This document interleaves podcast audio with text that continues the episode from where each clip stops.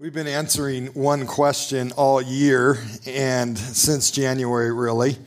And this question is extremely important for us as followers of Christ, and we're answering one question. What is it? That's right. What do I believe? And this is an important question because we need to be able to know what God's word says. We need to be able to understand what we believe, why we believe it, and how it relates to our lives today. We also are answering this question because our world is full of inconsistencies about the truth of God's word. And we want to know what God's truth is so that we can also know what, what the truth is not and we can um, combat that in our mind. Now, today, I want to talk about another truth that we believe as followers of Jesus, and that is the return of Jesus. We often refer to it as the second coming of Christ, the rapture, his return. We all have different phrases for it.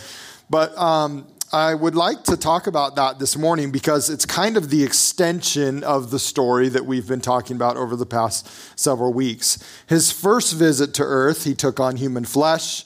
He humbly died on a cross. He came back to life to restore relationship with God the Father for us. The second coming of Jesus will be very, very different than the first. The first was a very humble scene a virgin in a stable with a couple of animals, and that's it. Very humble. The second coming will be much different. The Bible tells us that everyone on the planet will see him return that he won't be riding a donkey as king, he'll now be riding his warhorse. And it will be a, a, completely different situation. And we want to look at that this morning as he ushers in the end of creation as we know it. Now, I want to show us today how our lives also become richer and more focused as we believe that Jesus is the coming king. This isn't just something to believe so that we have some sort of biblical knowledge or some sort of theological idea or viewpoint. This actually can change your life today. And it can change your life every day by understanding that Jesus can come back at any moment and at any time and any day. This truth is actually huge for us as followers of Jesus. Now, it's huge because God has told us the end of the story. Now, that's a big deal. I'll talk about that throughout my message and how, how much of a big deal it is that you know the end of the story. God has told us how the earth is going to end and how our personal lives are going to end. That's not a small thing. In fact, it's huge.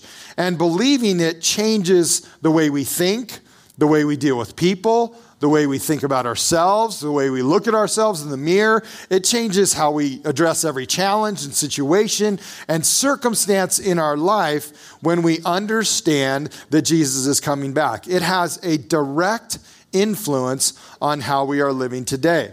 So grab your Bible or turn your Bible on, whichever you do, and we're going to start in Acts chapter 1. In Acts chapter 1, we are going to look at the moment that Jesus returns back to heaven, and the angels give this great uh, utterance that Jesus will be returning.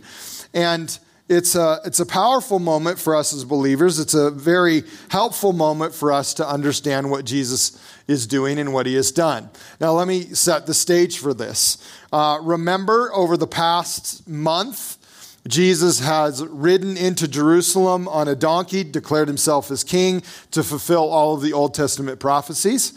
He's died on the cross for your sin and mine, so that when we believe in the cross, we are free from our sin. He's come back to life. He's risen from the dead, so that as we believe in him, Death no longer has sting over us, no longer has power over our lives, and eternal life is now our destiny, and heaven is our home.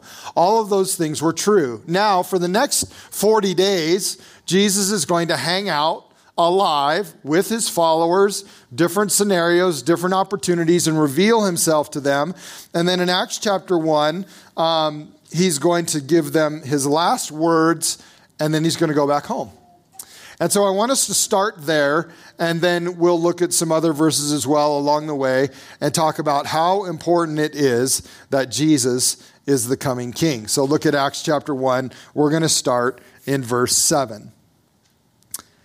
Jesus said to them, It is not for you to know the times or dates the Father has set by his own authority But you will receive power when the Holy Spirit comes on you, and you will be my witnesses in Jerusalem and all Judea and Samaria and to the ends of the earth.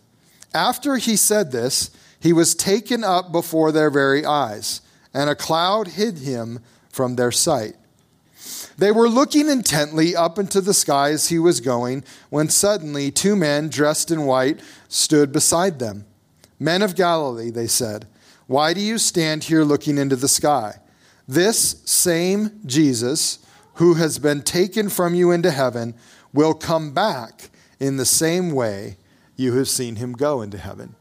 So here's the promise. This is like the first, at least, New Testament reference to it. Several references in the Old Testament as well. But here's like the first reference in the New Testament of Jesus coming back. And this event records Jesus leaving earth right in front of their eyes. He lifts off the planet, off into the clouds, and up to heaven he goes. And as he goes, they're staring up into the sky like you and I would have been, probably jaws wide open, catching some flies, going, What in the world just happened? He's gone. And in that instant, it's interesting. Um, we see this repeat of two angels. Where did we see them before? In the tomb. These two angels sitting in the tomb, revealing that Jesus has come back from the dead. And now here they are again, and they're revealing that Jesus will come back in the same way that they just saw him leave. Now, this starts the theological idea and the premise throughout the New Testament and the Old Testament as well that Jesus will return, that he will come back. And I want to show us two other sections of Scripture that talk about this as well, so that we can make reference to it, understand it better, and, um, and study through it this morning. So uh, turn to 2 Peter chapter 3, verses 8 through 16 with me. But you must not forget this one thing, dear friends. A day is like a thousand years to the Lord, and a thousand years is like a day. The Lord isn't really being slow about his promise, as some people think. No, he is being patient for your sake. He does not want anyone to be destroyed, but wants everyone to repent. But the day of the Lord will come as unexpectedly as a thief. Then the heavens will pass away with a terrible sound, noise, and every elements themselves will disappear in fire. And the earth and everything on it will be found to deserve judgment. Since everything around us is going to be destroyed like this, what holy and godly lives you should live, looking forward to the day of God and hurrying it along. On that day, he will set the heavens on fire and the elements will melt away in the flames. But we are looking forward to the new heavens and new earth he has promised, a world filled with God's righteousness. And so, dear friends, while you are waiting for these things to happen, Make every effort to be found living peaceful lives that are pure and blameless in His sight. And remember, our Lord's patience gives people time to be saved. And then just jump a little bit ahead to Revelation chapter 19, verses 11 through 16. And this is the section in the book of Revelation talking about Jesus' return as well.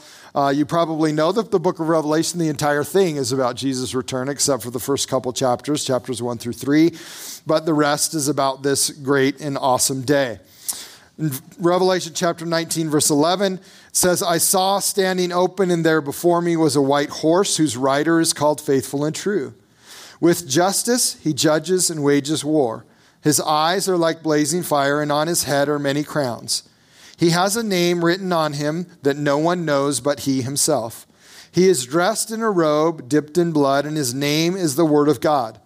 The armies of heaven were following him, riding on white horses and dressed in fine linen, white and clean. Coming out of his mouth is a sharp sword with which to strike down the nations. He will rule them with an iron scepter. He treads the winepress of the fury of the wrath of God Almighty. On his robe and on his thigh, he has this name written King of Kings and Lord of Lords. So the Bible descri- describes a pretty monumental moment that will take place at some point in our future. And our future, that could mean one o'clock today. Could mean one o'clock today, could be tomorrow, could be a year from now, could be 10, could be 20, could be 100. We don't know. But the Bible is describing this incredible moment when Jesus returns as King of Kings and Lord of Lords. It will no, most doubtedly be a pretty crazy day when the entire world sees Jesus and all of the armies of heaven coming out of the clouds. It will be a pretty awesome moment. Now, at this time, everyone will realize, and there will be no doubt, that Jesus is real, and we will all know who the ultimate authority in the universe is. Now, as we begin, let me talk about some facts about Jesus' return that were in the verses that we just read. I think it's important for us to start there. Let's talk about some facts because there are lots of things that we talk about sometimes in the kingdom of God and ideas we throw out and throw around. And I think it would be important for us to look at the facts as we just read from God's word. So here's the first fact no one knows when Jesus is coming back. Now, could you say to your neighbor, no one knows when Jesus is coming back? Okay, say it to your neighbor. No, let me say it again. No one knows when Jesus is coming back. That was extremely clear in Acts chapter 1. It was ex- extremely clear in 2 Peter 3. Now, I could spend the rest of the morning harping on how the body of Christ in America has completely gotten this wrong, but I will not. Let me just say this. We need to stop spending our time processing and thinking when Jesus will come back and witnessing to our neighbor about Jesus as a Savior. That's our mission. That's our job. That's our role. But for the long time, the body of Christ has spent millions of dollars, millions of sermons, millions of time talking, thinking, processing, dreaming about when Jesus is going to come back. And Jesus says, I don't even want you to think about that. I don't even want you concerned about it. I don't even want you spending or wasting any of your moments on it. I want you to make disciples of your neighbor. And so I just want to start there, okay? The next fact that we see is Peter says Jesus' return will come unexpectedly like a thief in the night. Just bam, randomly. There he is. There's Jesus. Now, if Jesus can come back at any time and unexpectedly he can come at any time, then that means we need to be prepared for that. And our daily life and our everyday life needs to be ready for that moment. Another fact is that God is patient to return so that many people can be saved so that people can, be repent, can repent and be saved. That's another fact. Here's another fact that we read Earth and heaven will pass away. God will actually burn up this planet, burn up heaven, and we'll get a new heaven and a new earth. Now, why is that important? It's important for our daily lives because if you're holding on to something here on this planet, let me just tell you what you're holding on to is a log, a log that goes on the fire. That's what you're holding on to. My boat, my truck, my house, it's all kindling. That's all it is. Everything on this planet is kindling. And so we, we wouldn't focus all of our attention on kindling, would we? We need to focus our attention on Jesus. Here's another fact when Jesus returns, he'll be riding his war, war horse this time, not a donkey. When he comes the next time, he's riding his war horse, and all of the armies of heaven are coming with him. Another fact is evil will be destroyed by the wrath of God, and the kingdom of righteousness will be ushered in. And another fact is everyone will see Jesus as King of Kings and Lord of Lords. These are the facts that God's word gives us about Jesus' return. Now, there are several others, obviously, um, but these are the facts in the sections that we read this morning. Now, while we are waiting for Jesus' return, there are several ways that I believe Jesus' return changes our lives today. Okay? How does this idea, how does this fact, how does this belief about Jesus' return? Change my life today. When I wake up tomorrow morning, the alarm clock goes off, and I got to kick my feet out of bed and head to work. How does this theological understanding help me? Well, first, I believe Jesus' return helps us adjust our attitude. Okay? Now, how many in the room occasionally need an attitude adjustment? Okay? Great. All right. All of you are like me. Wow, this side of the room is exceptional. This, whoo, wow. Somebody over here needs to come preach because I need adjustments all the time. Um, Jesus' return helps us adjust our attitude. Let me ask some questions. Have you found yourself recently getting angry about what you see happening in the world? Does it feel like sometimes your heart is getting hard towards people that don't know Jesus and are promoting ungodly values? Are there days you just want to scream about what your kids and your grandkids are being exposed to today? See, if we stay in that place, what happens? Our heart gets hard. If we stay in that place, we turn into a Pharisee. If we stay in that place, we become judgmental and angry and frustrated. And guess what? We stop loving. We stop doing the very thing that Jesus told us to do, which is to love everyone and to pray for our enemies, to be gracious and kind, to care for those that need caring, to take care of the poor. All of those things go away and I need an attitude adjustment. Now, the return of Jesus helps me adjust my attitude. How does the return of Jesus help me adjust my attitude? It helps me in this way. When you and I know what happens at the end of the story, everything in the middle of the story is not so bad anymore. Okay, when I know the end of the story, what's happening in the middle of the story doesn't make me mad and anxious and worried and upset and just totally stressed out. Let me give you an example.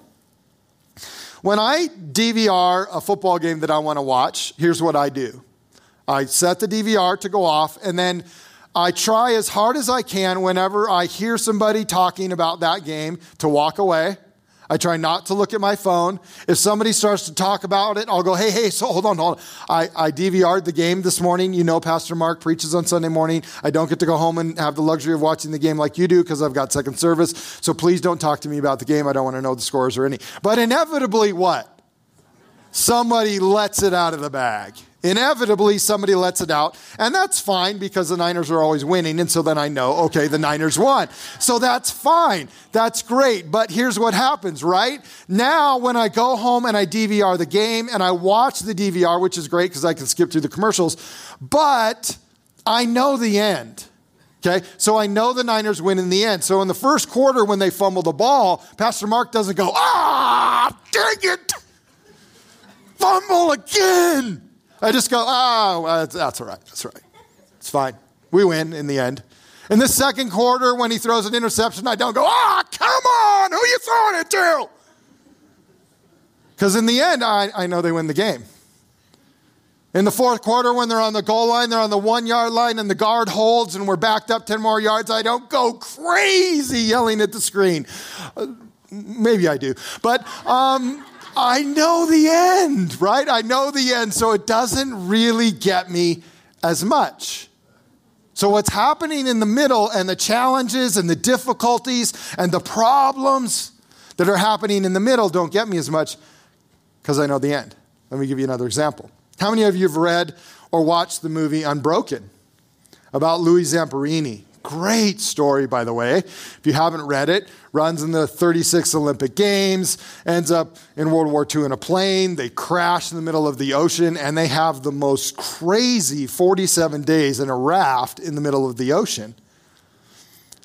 But you know the end of the story. I mean, Louis lives to be 92, has a great life. And so you kind of know the end of the story. So while you're reading the story and you're reading about these three guys on a raft, and they have no water. They're starving to death. Sharks are attacking them. The sun's beating down on them. Japanese fighters are trying to shoot them down. And Mac dies on day 33. And they eat a bird and start puking everywhere. I mean, it's just awful over and over and over again. But you're kind of like, yeah, but he gets out of it. So, like in the middle of it, you're like, oh, I'm okay. This is what I'm talking about. See, believing that Jesus will return and make everything right and set up his kingdom and the righteousness of Christ will reign forever helps me in the middle of my life right now.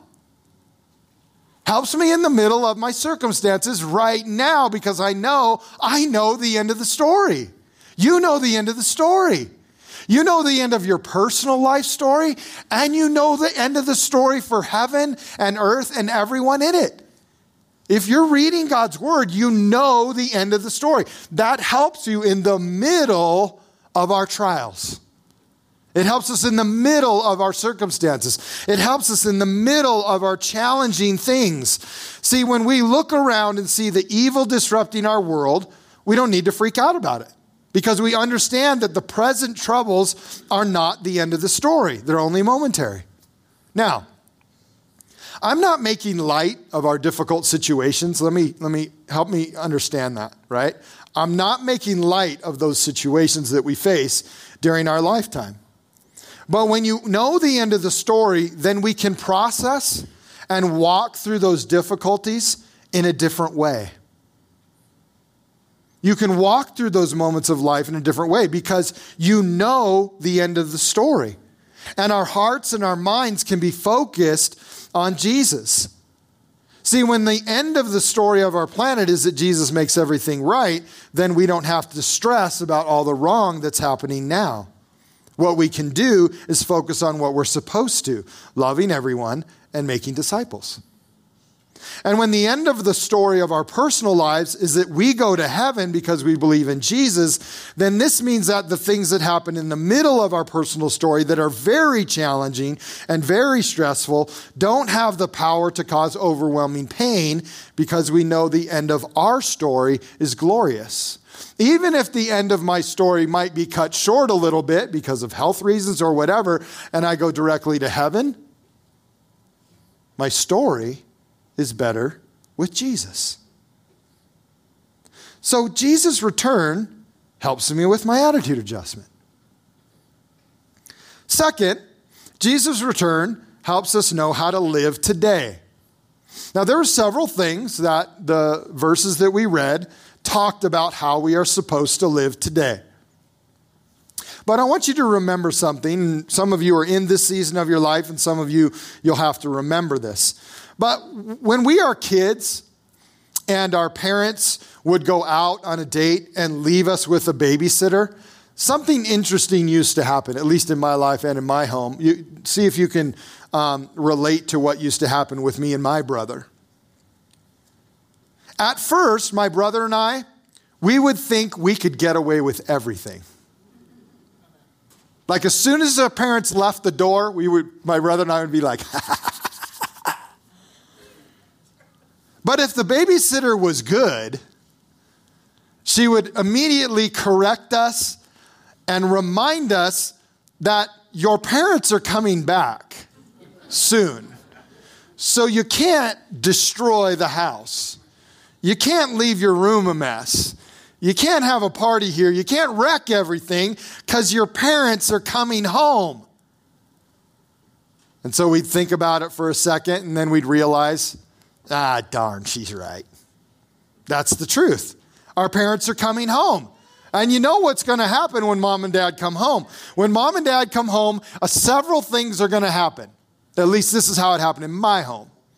Number one, we would be held accountable for how we treated the authority above us, the babysitter. Second, we would be held accountable for how we treated one another as brothers because my brother and I, most of the time, I'd say like 99.9% of the time, we loved each other. We were so kind to one another. We, I'm going to talk about lying later. I can't do that. Thank you. I shouldn't lie in church. We'd be held accountable for how we treated our brother, how I treated my brother. And then lastly, thirdly, we would be held accountable to how we obeyed the rules of our family. Because we know the rules of our family. And just because mom and dad leave doesn't mean we get to throw out the rules of our family. They still apply. just because mom and dad aren't there right in front of us. The same is true with God. Jesus is coming back. He's coming back. And the same thing will happen. We will give an account for how we lived, how we treated the authority in our lives, how we treated people in our lives, and how we obeyed the rules of our family. These are the things we will be held accountable for. And we have to remember God's word changes our life. And the fact that Jesus is going to return and believing that Jesus is a coming king helps us respect his world, respect everything in his world, and love everyone in his world. See, it helps us live right. Acts 1 tells us to stop focusing on when Jesus is going to restore his kingdom and focus on people. Stop thinking about when I'm going to restore the kingdom, Jesus said, and make disciples. Focus on people. Focus on being a witness. Now, this starts with the way we live. Our witness starts with the way we live because the world is watching. The world is watching what we say, how we respond to people around us, how you treat the coworker that nobody likes, how you're working through a difficult situation in your life. People are watching, and you know what they're looking for? Well, you call yourself a Christian. Is Jesus really real? That's what they want to know. Is Jesus really real? Because you're the only Jesus I know. You're the only representation of Jesus I know in my life. And so I'm going to watch you and figure out is Jesus really real? And so while we're waiting for the return of our King, Acts 1 says one of the ways we need to live is in the power of the Holy Spirit because the world is watching. Peter said two important things about our lives while we wait for Jesus' return. He said two things, one in verse 11 and one in verse 14. Look at them with me. In verse 11, he said, Since everything around us is going to be destroyed like this, what holy and godly lives you should live. And then in verse 14, he said, Make every effort to be found living peaceful lives that are pure and blameless in his sight. Now, Peter gives us actually four things. Four things while we are waiting for King Jesus to return that there are purposeful things that should be apparent in our life. These four things holiness, a peaceful life, purity, and blameless. And what do those mean? Well, let me show you a couple verses to help us out with that. Holy and godly, that's the first one. Romans chapter 12, verse 2 says this Do not conform to the pattern of this world, but be transformed by the renewing of your mind. Then you will be able to test and approve what God's will is his good, pleasing, and perfect will. Do not conform to the pattern of this world, but we are called to be holy and godly. Now, that happens as we don't conform. How many of you know that there is a pattern in this world? Is it hard to see? Not really. It's pretty obvious. It's pretty obvious what the pattern is, just to get us closer to sin, more into sin, more struggling and dealing with the ungodly things in our world. That's the pattern.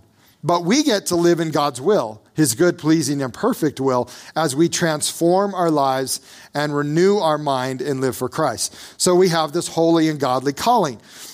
Secondly, Peter said we're meant to live peaceful lives. In Hebrews chapter 12, verse 14, it says, Make every effort to live in peace with everyone and to be holy. Without holiness, no one will see the Lord. Now, here it's interesting, peace and holiness are mixed together again. In fact, as I was looking for verses to talk about this, I was shocked how much peace and holiness were linked together. There were lots of verses where peace and holiness were linked. But in this verse in Hebrews, the writer says, Make every effort to live in peace with everyone. Now, let's just break that down just for a minute. The first part because uh, all of these, these three things are really hard. First of all, make every effort. Okay? So 100% of the time, do you try to live peaceful? That's a tough one, right? Make every effort. Because there's sometimes where you're like, I don't want to live peaceful right now. I just want to crush you and get you out of my face. Right? I don't want to live peaceful with you right now. I just want you to leave me alone. I just want you to go away. Sometimes that's how we are, but that's not peaceful. That's not Jesus. The second little phrase says this make every effort to live in peace. In peace. The way that you and I are called to live is in peace, not in judgment, not in anger, not in frustration, none of that. Peace, not in stress, not in anxiety. Live in peace. Now, how can I live in peace? Because I know the end of the story. So, the middle of the story, I can live in peace because I know the end of the story. Live in peace. And then the last one is the easy one with everyone. Like that, we, we could probably just move on because I know that with everyone, just you, you, don't probably have any problems with anyone in your life or anyone you work with or anyone in your family. So it, it, it we could just, no? Dang it. Why does the word have to be so hard sometimes? With everyone? Why can't it say, like, with all the people I like? With all the people that are just like me? With everyone. And here's what's interesting uh, when you do a really good Greek study of this word everyone, guess what it means? It means everyone. It means all people, every race, every tribe, every tongue, every person. Every person that you're having a great time with in life, every person that you're having a hard time in, with in, in life, the people that hate you, the people that like you, the people that are your friend, the people that are your enemy, the people that like our country, the people that don't like our country. It's everyone. Live at peace with everyone. Now, can you do that? Can I do that? Not without the Holy Spirit. Not without Jesus. Not without knowing the end of the story, so that in the middle of the story, I can just say, I can choose to love. Because at the end of the story, Jesus is going to make everything else all right. I can choose to love right now, and I can even choose to get taken advantage of. I can even choose to get stuck in persecution. I can even choose to have a very, very challenging thing in my life that never gets fixed until the end of my story, because in the middle of it, I want to see Jesus exalted. That only happens that only happens, in my opinion, because we know the end of the story. If we didn't know the end of the story, it would make the middle a lot tougher. But we do know the end. And so the middle should make a lot more sense. The third thing is pure. Live a pure life. In James chapter 1 verse 27, James says this, pure and genuine religion in the sight of God the Father means caring for orphans and widows in their distress, and refusing to let the world corrupt you. So James says this a pure life in Christ means two things. One, you're serving people, that's who you are. I am serving people that need care, orphans and widows. Now, what in particular, why in the first century are orphans and widows uh, on that list? Because they have no one to take care of them. See, everything is built around the family structure in the first century. It's only in our modern day right now that we have been tearing the family apart. As you tear the family apart, who gets stuck needing the most care? Orphans and widows, and other people that are without the whole family that God has. And so, what James is saying is those that are struggling because they do not fit into the societal norm of the family and do not get cared for are who you are to be serving, are who you are to be taking care of. And then, secondly, he says, don't let the world corrupt you.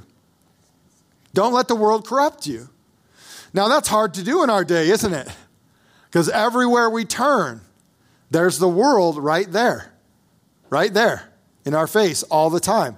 And so you and I have to make good decisions uh, about purity with our eyes, with our mind, with our ears, because what we let in is going to dictate what our mind thinks, how our heart's working, and how we choose to live life. So if I'm letting a whole lot of negativity in, what's going to come out? Negativity. If I let a whole lot of judgment about other people come in, then a whole lot of judgment is going to come out. So we have to be very careful about what we're letting in through our eyes and our ears and our emotions, the people that we hang out with. That all works towards our purity. Because whether we like it or not, there are things around us that can corrupt us and break that down. And before we know it, we're not living a very pure life before the Lord. The fourth one is blameless. Live blameless. Well, what does that mean? Well, in Revelation chapter 14, verse 5, those that were living for Jesus, it says this about them no lie was found in their mouths. They are blameless. So, blameless has a lot to do with what comes out of our mouth and how we talk and how we sound. Do I sound like Jesus or do I sound like myself? Do I sound like uh, someone that's loving you and wants to care for you? Or do I sound like someone that just wants you to go get a job and work it out yourself? Not that that's a bad thing, but you know what I mean. See, this way, Jesus is glorified through our lives while we wait for his return. So, the second thing is Jesus' return helps change our life today. The third thing that happens while we are waiting for the return of Jesus is Jesus' return helps us stay on mission for Jesus. The Church of Jesus Christ has a mission. And that mission is to help people believe in Jesus. And understanding Jesus' return helps us stay on mission. Now let's go back to Acts chapter 1 and let, let's hit this again because um, it's noteworthy, okay? Um, let, us just set this up just for a minute. In Acts chapter 1, um, the disciples, they're hanging out with Jesus. They don't know that Jesus is getting ready to leave. Uh, and Jesus says a couple things. The first thing he says is in verse 4 and following Hey, when I leave, I want you to go back to Jerusalem and I want you to hang out there and wait for the gift that my Father has given you, the Holy Spirit, and you will be baptized in the Holy Spirit. And then as they're gathered around him, they ask him this question Lord, when are you going to restore the kingdom to Israel? In other words, what they're asking is this question Okay, Jesus, we were with you a couple weeks ago when you rode the donkey into Jerusalem. We got that. We understood it. It made sense. It, um, you know, it answered all the prophetic material that you needed to answer as you rode in on this little donkey and you rode into Jerusalem, and that was great. And you died on the cross. I'm kind of starting to get that. Uh, but now you've risen from the dead, and so now we're at a we're at a t- totally different playing field. Because, like, I don't know if you noticed this, but like, nobody can kill you. Like, let's go. Like, let's go back into Jerusalem and conquer this thing and kick the Romans out and get back to living life like we want to. Like, nobody can kill you. This is really cool. Like, right? And Jesus is like, nah. You don't get the kingdom. That's not the kingdom. The kingdom is not another earthly kingdom. The kingdom is spiritual, it's personal, it's peace in you not peace in the world. And so Jesus has to help them out and help them understand that it, it's not for you to know the times and the dates that God's going to restore what will happen on earth.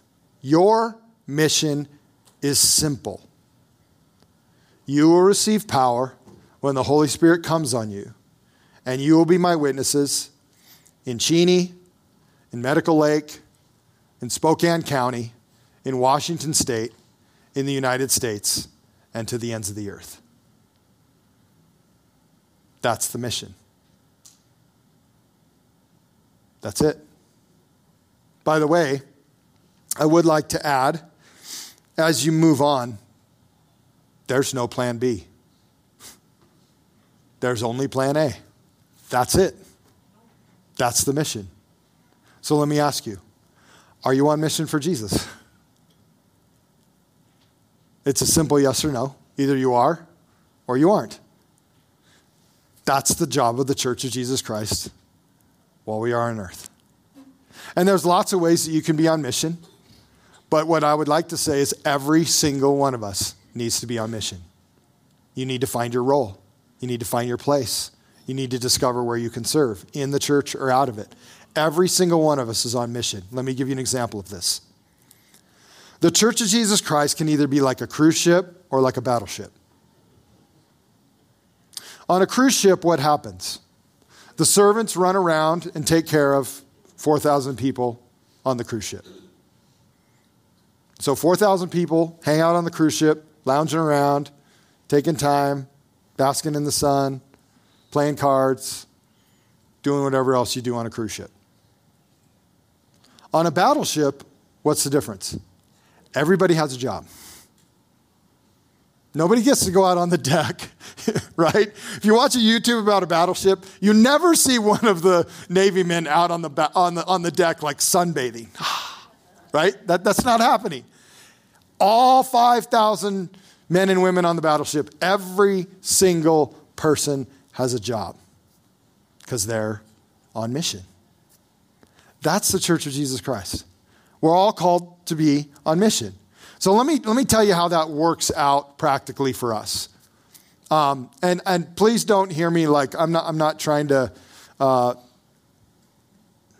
I'm just going to say it. It means that April and Rebecca have more volunteers than they need for VBS. That's what it means. It means that AMP has more volunteers at camp and they have to actually figure out where to put everybody. It means that we have so many people wanting to teach Bible study and small groups and be a part of things that we don't even have to ask anymore. It means that every single one of us has found our role in the body of Christ and we're on mission for Jesus.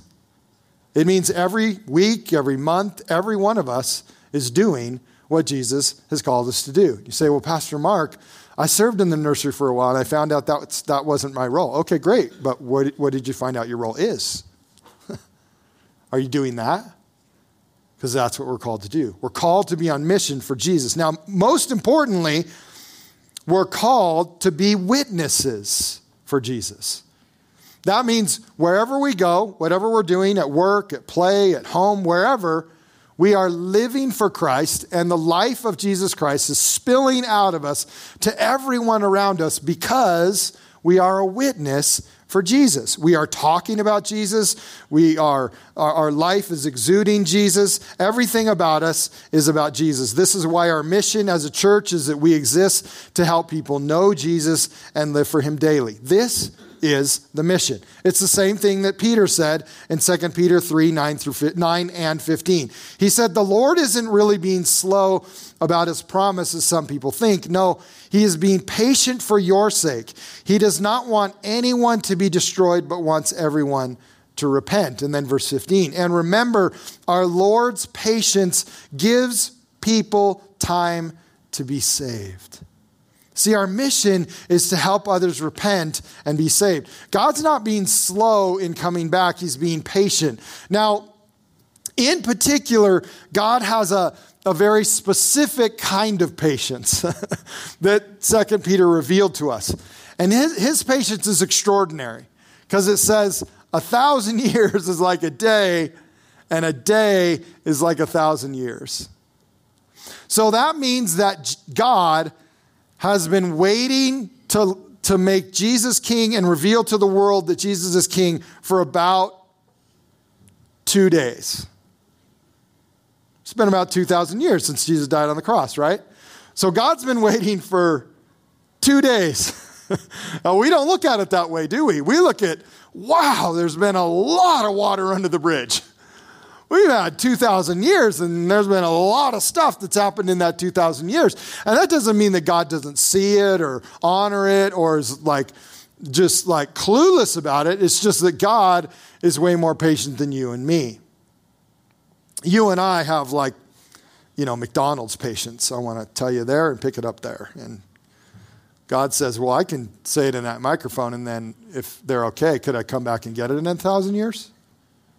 Like, well, it won't be warm, but it's all right. See, our lives will change when we believe in Jesus as our coming King. It'll change. You'll discover your mission, you'll discover how to live, and you'll discover what kind of attitude to have the rest of your life. That's what it means to understand that Jesus is our King. Now, there, there will be areas of our lives that we will notice need to get worked on. I want to work on that area of my life because King Jesus might come back today. And I, I just, I want to be ready for him. I just want to be ready for him. I love him so much. When he comes back, I just want him to know I did my best while I was here for you. I loved you so much. I wanted my life to be as pure as I could.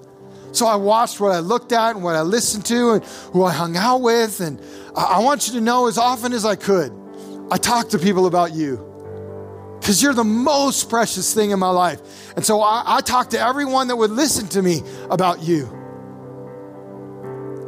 And Jesus, gosh, what, what you've done for me is just extraordinary. I just, I just wanted everyone to know that and experience that. And so uh, I, I let my life be about serving you. I found somewhere in my church to serve and in my community to serve.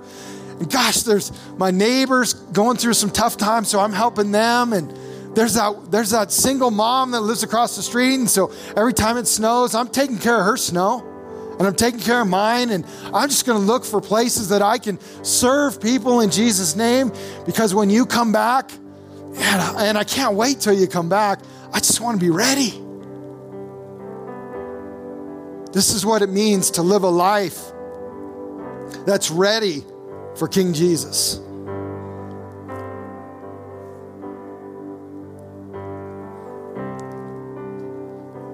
When I was in Bible college, I heard a story given to us by our president back then this is a story that was, he related to us. He was like five. And he was staying at his grandma's house. And he woke up in the morning and got out of bed and wandered into the front room and he found his grandma standing by the plate glass window of their house, just staring off into space. And she didn't even know he was there, didn't even notice he was there. And so he just kind of sauntered up and grabbed grandma's hand.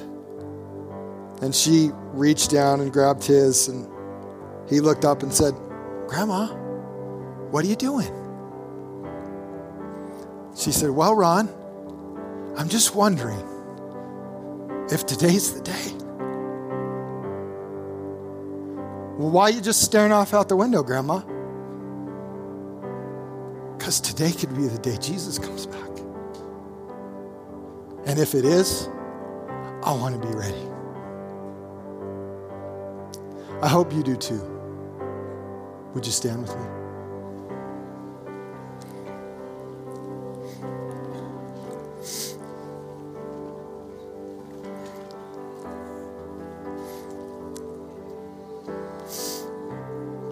Want to ask you a question as we leave. Who are you trying to point to Jesus with your life? Because there's people all around you that are they're spiritually unresolved. And they need Jesus. And there's people all around you that are acting in certain ways that you may or may not like. It's all because they're missing Jesus. And we get to be the answer for their life. We get to be the Jesus that's in their life every single day. And there are times it's hard and it's difficult, but we get to live in the power of the Spirit. We get to have the Holy Spirit working in and through us in every single moment. So I just want you to think about that person or those people And would you just close your mind, close your eyes and just think about that person? Maybe those people. Maybe it's an entire people group on another place on this planet.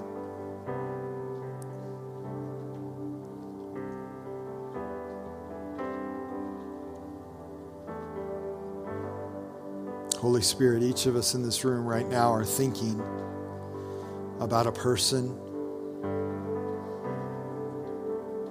or some people that we know need you, Jesus. And Jesus, we want to be the people that love well. We want to be the people that give Jesus to a lost and hurting world. And that means, Lord, that we're going to need our attitude adjusted once in a while. And so we give you the freedom to do that. We're going to need to be reminded about how to live holy and godly, blameless and pure, righteous lives before our King, before the world, so that they see Jesus in us. Help us to not be corrupted by this world, Lord, and help us to say no to ungodliness even though it's really hard and even though the temptations are super strong, and even though the world is pulling really hard and we're swimming up a strong stream, Lord, help us to have the strength of the Holy Spirit behind us, in us, through us. And Lord, help us to be on mission for you. Help us to not take lightly at all that the Church of Jesus Christ is meant to help others believe in Jesus. That's our job. And help each of us to discover the role that we have in that mission, the gifts that you've given us to fulfill that mission, the talents that you've placed inside of our life to fulfill that mission. Jesus, would you help our church right here Cheney Faith Center to be a great example of Jesus and Cheney on the West Plains and to the ends of the earth? Help us to be a people that love one another well, model to the world what it means to love people and to love them well too. And to, Lord, use the resources that you've given us for your kingdom, for the glory of your name. We give you thanks and praise. In Jesus' name, we all said, Amen. Amen. See, the return of Jesus is really important. It helps us live our life today. We're going to have some people that uh, are ready to pray for you this morning. If you'd like to stick around, you just feel like there's something you want to pray about, maybe some physical healing or something that's just happening in your life and you want to pray, those prayer people will be up here in just a minute. Uh, thanks for coming to church, and always remember, Jesus loves you very much. So do Kate and I. Have a great week.